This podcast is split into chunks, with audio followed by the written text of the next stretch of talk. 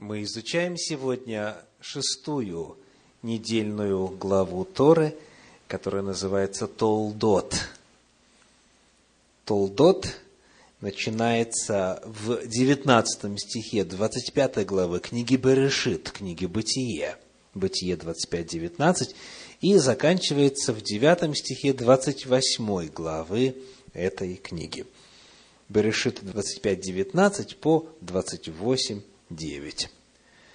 Предваряя сегодняшнее исследование этой недельной главы, я приглашаю вас вспомнить историю 27 главы, первых 24 стихов. Бытие, 27 глава, первые 24 стиха. Это главный текст, на котором мы сосредоточим сегодня – внимание. История многим известна. Патриарх, престарелый, слабый глазами, желает благословить своего старшего сына, своего первенца Исава, но у жены другие планы, и она приказывает своему сыну, младшему сыну Иакову, принести козлят – она готовит кушанье, он одевает сын ее одежду старшего брата, кожей козлят обкладывает руки и шею, и, вырядившись в Исава, подносит кушанье патриарху Исааку, и тот после определенных сомнений и проверок благословляет Иакова. Вот этот эпизод будет сегодня для нас основанием исследования воли Божьей в недельной главе Толдот.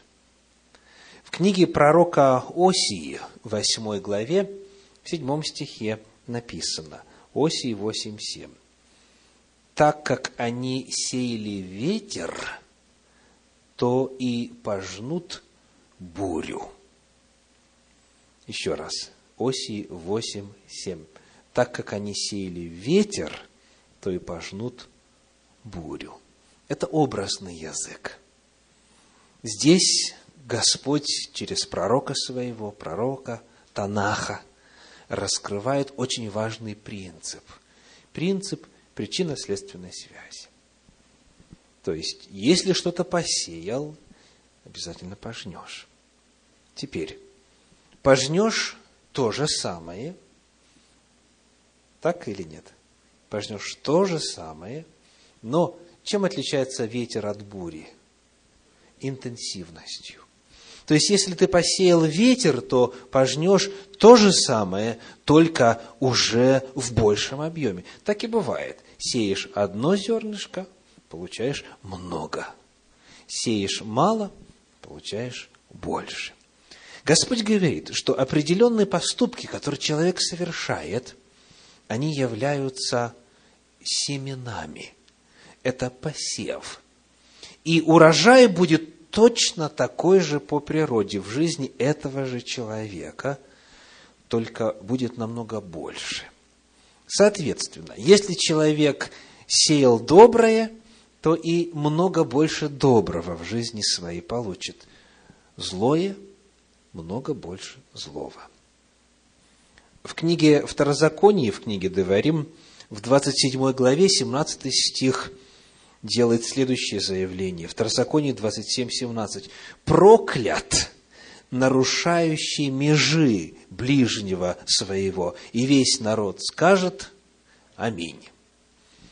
Проклят, нарушающий межи. Межа – это граница, это то, что разделяет принадлежащие мне и принадлежащие другому. И если я нарушаю межи, границы ближнего твоего, то есть посягаю на то, что ему законно принадлежит, а мне по закону не принадлежит, я навлекаю на себя проклятие. Проклят нарушающий межи ближнего своего. Следующий, 18 стих 27 главы книги Второзакония говорит, «Проклят, кто слепого сбивает с пути». И весь народ скажет «Аминь». Слово «сбивать», глагол «сбивать» в подлиннике «шага» означает дословно «блуждать». Блуждать. Форма, в которой он используется здесь, в 18 стихе, описывает того, кто становится причиной блужданий, кто способствует тому, что человек начинает блуждать. Во многих англоязычных переводах предлагается такой вариант. То есть проклят тот, who leads astray. То есть проклят тот, кто уводит в сторону, кто ведет на неправильную дорогу. То есть здесь говорится не об обычном слепом, здесь говорится не столько о человеке, который ставит подножку слепому, а речь идет о том, как выразил известный комментатор Торы Раши, в виду имеется слепой, то есть несведущий в чем-либо, и ему дают дурной совет. То есть, когда по причине какой-то ущербности человека, физической ли, эмоциональной ли, финансовой ли, духовной ли, любого рода причине, которая ограничивает его возможности адекватно воспринимать реальность и реагировать на нее, по причине этого ему наносят ущерб. То есть пользуются этим его состоянием, вот его, так сказать, неполной адекватностью для того, чтобы сбить его с пути. Под предлогом помощи послать ему вред, воспользоваться его слабостью, его ущербностью в каком-то состоянии. Вот кто это делает, он проклят. Таким образом, если человек сеет ветер, он пожинает бурю. Поступок греховный по своей природе, посягательство на межу ближнего – или же, когда человек пользуется слабостью другого, себе э, в пользу, себе на выгоду, а ему в ущерб, он сеет и пожинает что? Проклятие. Проклят нарушающий межи ближнего своего, проклят, кто слепого сбивает с пути. Это все у нас преамбула. Теперь мы готовы рассмотреть историю 27 главы книги «Бытие» мы найдем с вами здесь пять поступков, которые совершил патриарх Иаков. Пять семян, зерен, которые он посеял. И посмотрим, какой всход они дали в его жизни дальше, каким результатом в его жизни привели. Итак, первое действие, первый поступок, очевидный. Он что сделал? Обманул отца. Он обманул отца. Он сам об этом свидетельствует в 27 главе в книге «Бытие» в 12 стихе. Бытие 27.12. «Может статься, ощупает меня отец мой, и я буду в глазах его обманщиком, и наведу на себя, что? Проклятие, а не благословение». Смотрите, он четко понимает, чем обернутся его действия. Он четко понимает. Итак, обман отца. Для того, чтобы передвинуть межи, взять то, что ему по рождению не принадлежало, для того, чтобы достичь своей цели, обрести благословение первородства, Иаков идет на явные грехи. Итак, повторим первый поступок – обмана. Какие же результаты это действие дало в жизни Иакова? То есть оно должно быть сходным, оно должно быть точно таким же по природе, но только в большем объеме, по принципу «посеял ветер, пожнешь бурю».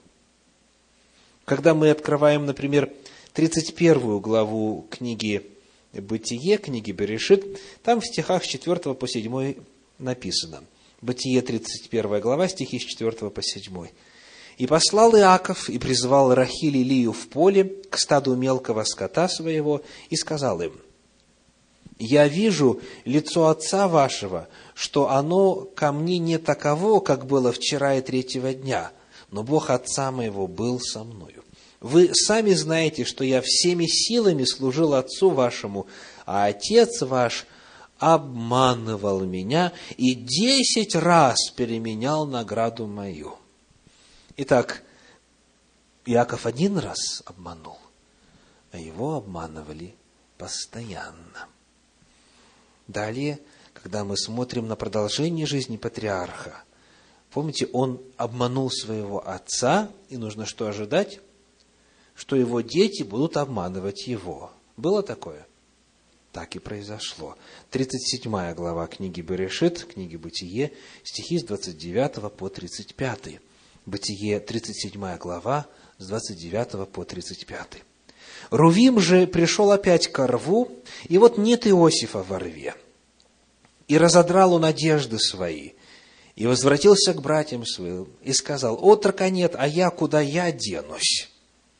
И взяли одежду Иосифа, и закололи козла, и выморали одежду кровью, и послали разноцветную одежду, и доставили к отцу своему, и сказали, мы это нашли. Посмотри, сына ли твоего эта одежда или нет? Он узнал ее и сказал, это одежда сына моего. Хищный зверь съел его, верно растерзан Иосиф.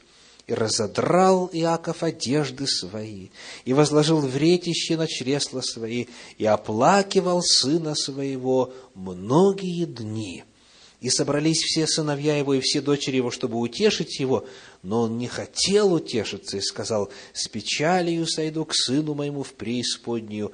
Так оплакивал его отец его. Он обманул, его обманывали, в том числе и его собственные дети. И это принесло очень много горя ему же самому. Это первый поступок, первый факт из 27 главы книги Бытия. Второе. Для того, чтобы достичь обмана, достичь своей цели, обманным путем завладеть то, что ему не принадлежало, Иаков решился поменяться местами со старшим братом. То есть вот второй важный момент в этой истории таков. Младший и старший меняются местами. Он притворился старшим братом, он выдал себя за старшего брата. Было ли в его жизни что-то подобное дальше? Ответ, конечно.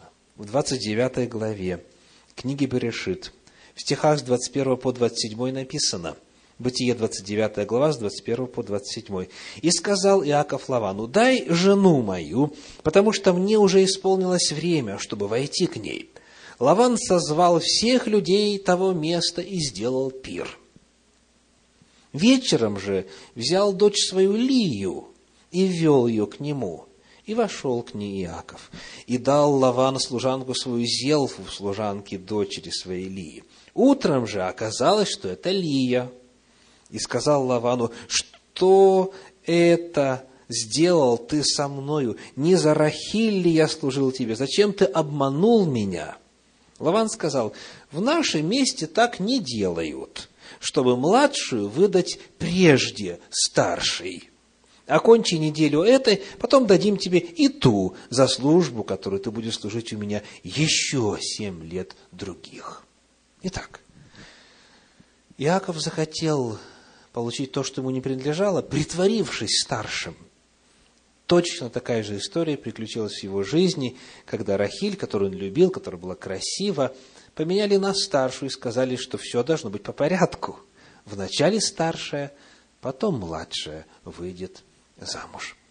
Он посеял ветер, а пожал бурю, потому что жизнь его с двумя женами, на которые, на которые он не рассчитывал, была далеко не сладкой. Ссоры, зависть, разлад принесли очень много горя в жизнь патриарха. Третий элемент, который мы находим здесь, в 27 главе книги «Бытие», касательно поступков Иакова, являвшихся грехом, это то, что он воспользовался слабостью зрения отца – сказано в первом стихе 27 главы книги Берешит, «Когда Исаак состарился и притупилось зрение глаз его, он призвал старшего сына своего Исава и сказал ему, сын мой, тот сказал ему, вот я и так далее. Итак, ему удалось обмануть из-за слабости зрения. И вот посмотрим теперь, как в его жизни снова этот мотив всплывает. Снова проигрывается этот эпизод, эта же самая тема. В книге «Бытие» в 29 главе, в стихах 16 по 18 написано, 29 глава, 16 по 18. «У Лавана же было две дочери, имя старшей Лия, имя младшей Рахиль. Лия была слаба глазами, а Рахиль была красива станом и красива лицом. Иаков полюбил Рахиль и сказал, я буду служить тебе семь лет за Рахиль, младшую дочь твою. Но, коль скоро он посеял именно такой грех, когда воспользовался слабостью зрения, то э, это он и получил. То есть он получил жену слабую глазами. Более того, сам способ, как он ее получил, тоже связан с невозможностью видеть. Как? Согласно обычаю, согласно традиции, о которой мы читаем в 24 главе книги «Бытие», в стихах с 63 по 65, невесты поступали следующим образом. Бытие, 24 глава, стихи 63 по 65. «При наступлении вечера Исаак вышел в поле поразмыслить и возвел очи свои и увидел, вот идут верблюды». Ревека взглянула и увидела Исаака, и спустилась с верблюда и сказала рабу, кто этот человек, который идет по полю навстречу нам? Раб сказал, это господин мой. И она взяла покрывало и покрылась. Согласно обычаю того времени, невеста была покрыта, то есть лица не видно. И, соответственно, поскольку невозможно было видеть, то и произошел обман. Невозможно было видеть, и произошел обман. Более того, была ночь, и под покрытием темноты Лаван совершает обманный поступок. Итак, слабость зрения, которой воспользовался Иаков для того, чтобы обмануть снова к нему вернулась в лице Ли, которая была слаба глазами, и именно благодаря невозможности видеть он был обманут. Дальше четвертый эпизод, четвертый факт из 27 главы книги «Бытие». Это использование одежды. Использование одежды. В 15 главе книги 15 стихе 27 главы книги Берешит сказано, Бытие 27, 15, «И взяла Ревека богатую одежду старшего сына своего Исава, бывшую у ней в доме, и одела в нее младшего сына своего Иакова». Итак, одежда стала способом обмана. Было ли что-то в жизни Иакова, где одежда стала способом обмана? В случае с сыном – в случае с сыном мы об этом уже читали в 37 главе книги «Бытие». Взяли одежду Иосифа и выморали ее кровью и представили патриарху.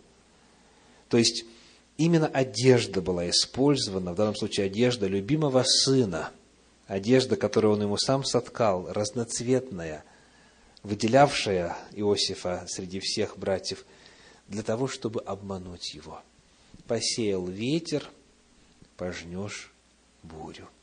И последний, пятый элемент, который присутствует в этой истории, заключается в следующем. Это использование животных. Более того, конкретных животных, козлят, для обмана. В 27 главе книги Берешит, в стихах 15 и 16 написано – и взяла Ревека богатую одежду старшего сына своего Исава, бывшую не в доме, и одела в нее младшего сына своего Иакова, а руки его, 16 стих, и гладкую шею его обложила кожей козлят. То есть для того, чтобы уже слабо видящий патриарх мог на ощупь, проверив, успокоиться, что это на самом деле Исав, косматый. Итак, животное использовалось для обмана, в данном случае козлята, кожу которых взяли для обмана. И вот, когда мы прослеживаем жизнь Иакова, то в то время, когда его дети обманули, они тоже использовали это же самое животное. В 37 главе книги Бытие, стихи 31 и 32 говорят, «И взяли одежду Иосифа, и закололи козла, и выморили одежду кровью, и послали разноцветную одежду, и доставили к отцу своему, и так далее». Итак, вот есть пять элементов этой истории, которые очень ясно демонстрируют принцип. Книга пророка Осии, глава 8, стих 7. «Так как они сеяли ветер, то и пожнут бурю». Если человек в жизни сознательно грешит, он сеет семена, которые по природе являются проклятием. В Торе, в принципе, сказано в книге Деварим, в книге Второзакония, в 27 главе, следующее, в последнем стихе. Второзаконие 27, 26, 27 глава, 26 стих. «Проклят, кто не исполнит слов закона сего и не будет поступать по ним». И весь народ скажет то есть любое нарушение любых Божьих законов навлекает проклятие на человека. И если оно навлечено, оно само собой не уйдет. Его нужно снимать, этим вопросом нужно заниматься, сообразно вот тем шагам, о которых мы говорили сегодня во время занятий в Ешиве, в теме «Опыт спасения» где изучили первые четыре из них. Если явление какое-то было, то оно становится характеристикой для человека на протяжении его жизни и будет его жестоко преследовать. И обратите внимание, речь не идет о Божьей мстительности здесь. Посеяли, пожнете. Речь не идет о том, что Господь, будучи злым, недобрым по природе – будет мстить человеку многократно. Бог совершенно иной. Речь идет о том, что мы живем в мире, где действуют законы причинно-следственной связи. Они действуют автоматически. И если совершается грех, то этот грех о себе даст знать в будущем. Если этот грех не искоренен и сообразно Божьему плану спасения не изъят. Потому, когда мы доходим с вами до апостольских писаний, то то, что написал в послании к Галатам апостол в шестой главе, в стихах 7 по 9, звучит точно в унисон уже рассмотренному нами сегодня из Торы и пророков – Послание Галатам, 6 глава, стихи 7 по 9. «Не обманывайтесь, Бог поругаем не бывает. Что посеет человек, то и пожнет. Сеющий в плоть свою, а плоть – это термин, который описывает греховное устремление, страсти, похоти, нарушение законов Божьих. Сеющий в плоть свою, от плоти пожнет тление – есть смерть. А сеющий в дух, в истину Божью, в законы Божьи, святость, от духа пожнет жизнь вечную. Делая добро, да не унываем, ибо в свое время пожнем, если не ослабеем. То есть, подобно тому, как сорняк посеянный обязательно даст именно сорняк, так и культурное растение культурное семя посеяно, именно это даст. Сеяли ветер, пожнут бурю, но если делаешь добро, то его же и пожнешь. Священное Писание сегодня перед каждым из нас ставит вопрос. Нет ли в вашей жизни каких-то негативных хронических состояний, которые вот повторяются с определенной периодичностью и никуда не уходят. Священное Писание говорит о том, что просто так оно быть не может. Есть какая-то причина. И эту причину нужно найти. Нужно найти корень и его вырвать. И разобраться с этим грехом, получив у Господа на основании научения, веры, покаяния и исповедания, получить у него освобождение, получить у него прощение и таким образом прервать действие этого закона причинно-следственной связи в духовном мире. Бывает, что в жизни праведника случаются эпизоды бед. Классический хрестоматийный пример в Танахе – это кто? Иов – праведный человек. Четыре слова описывает его с точки зрения Бога. Совершенный, непорочный, удаляющийся от зла, благочестивый. И вдруг горе пришло, и детей потерял, и имущество потерял, и здоровье потерял, и уже приближался к могиле. Но это был лишь эпизод в его жизни. И потом, когда он раскаялся и отрекся, 42 глава книги Иова, сказано, возвратил Господь все. И благословил его, и дал ему вдвое больше, говорит Священное Писание. То есть, в жизни человека, который избрал Бога и живет по воле Божьей, могут быть эпизоды. Могут быть эпизоды того, что можно квалифицировать как проявление зла или проклятия.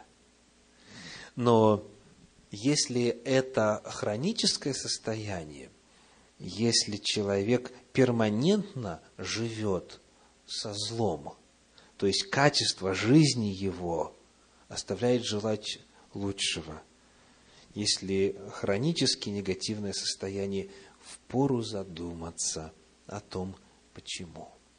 Почему? Пусть Всевышний даст каждому из нас мудрости для того, чтобы, проанализировав свою жизнь во свете Торы, во свете Танах, во свете всего Священного Писания, найти эту причину, если, если есть в том нужда.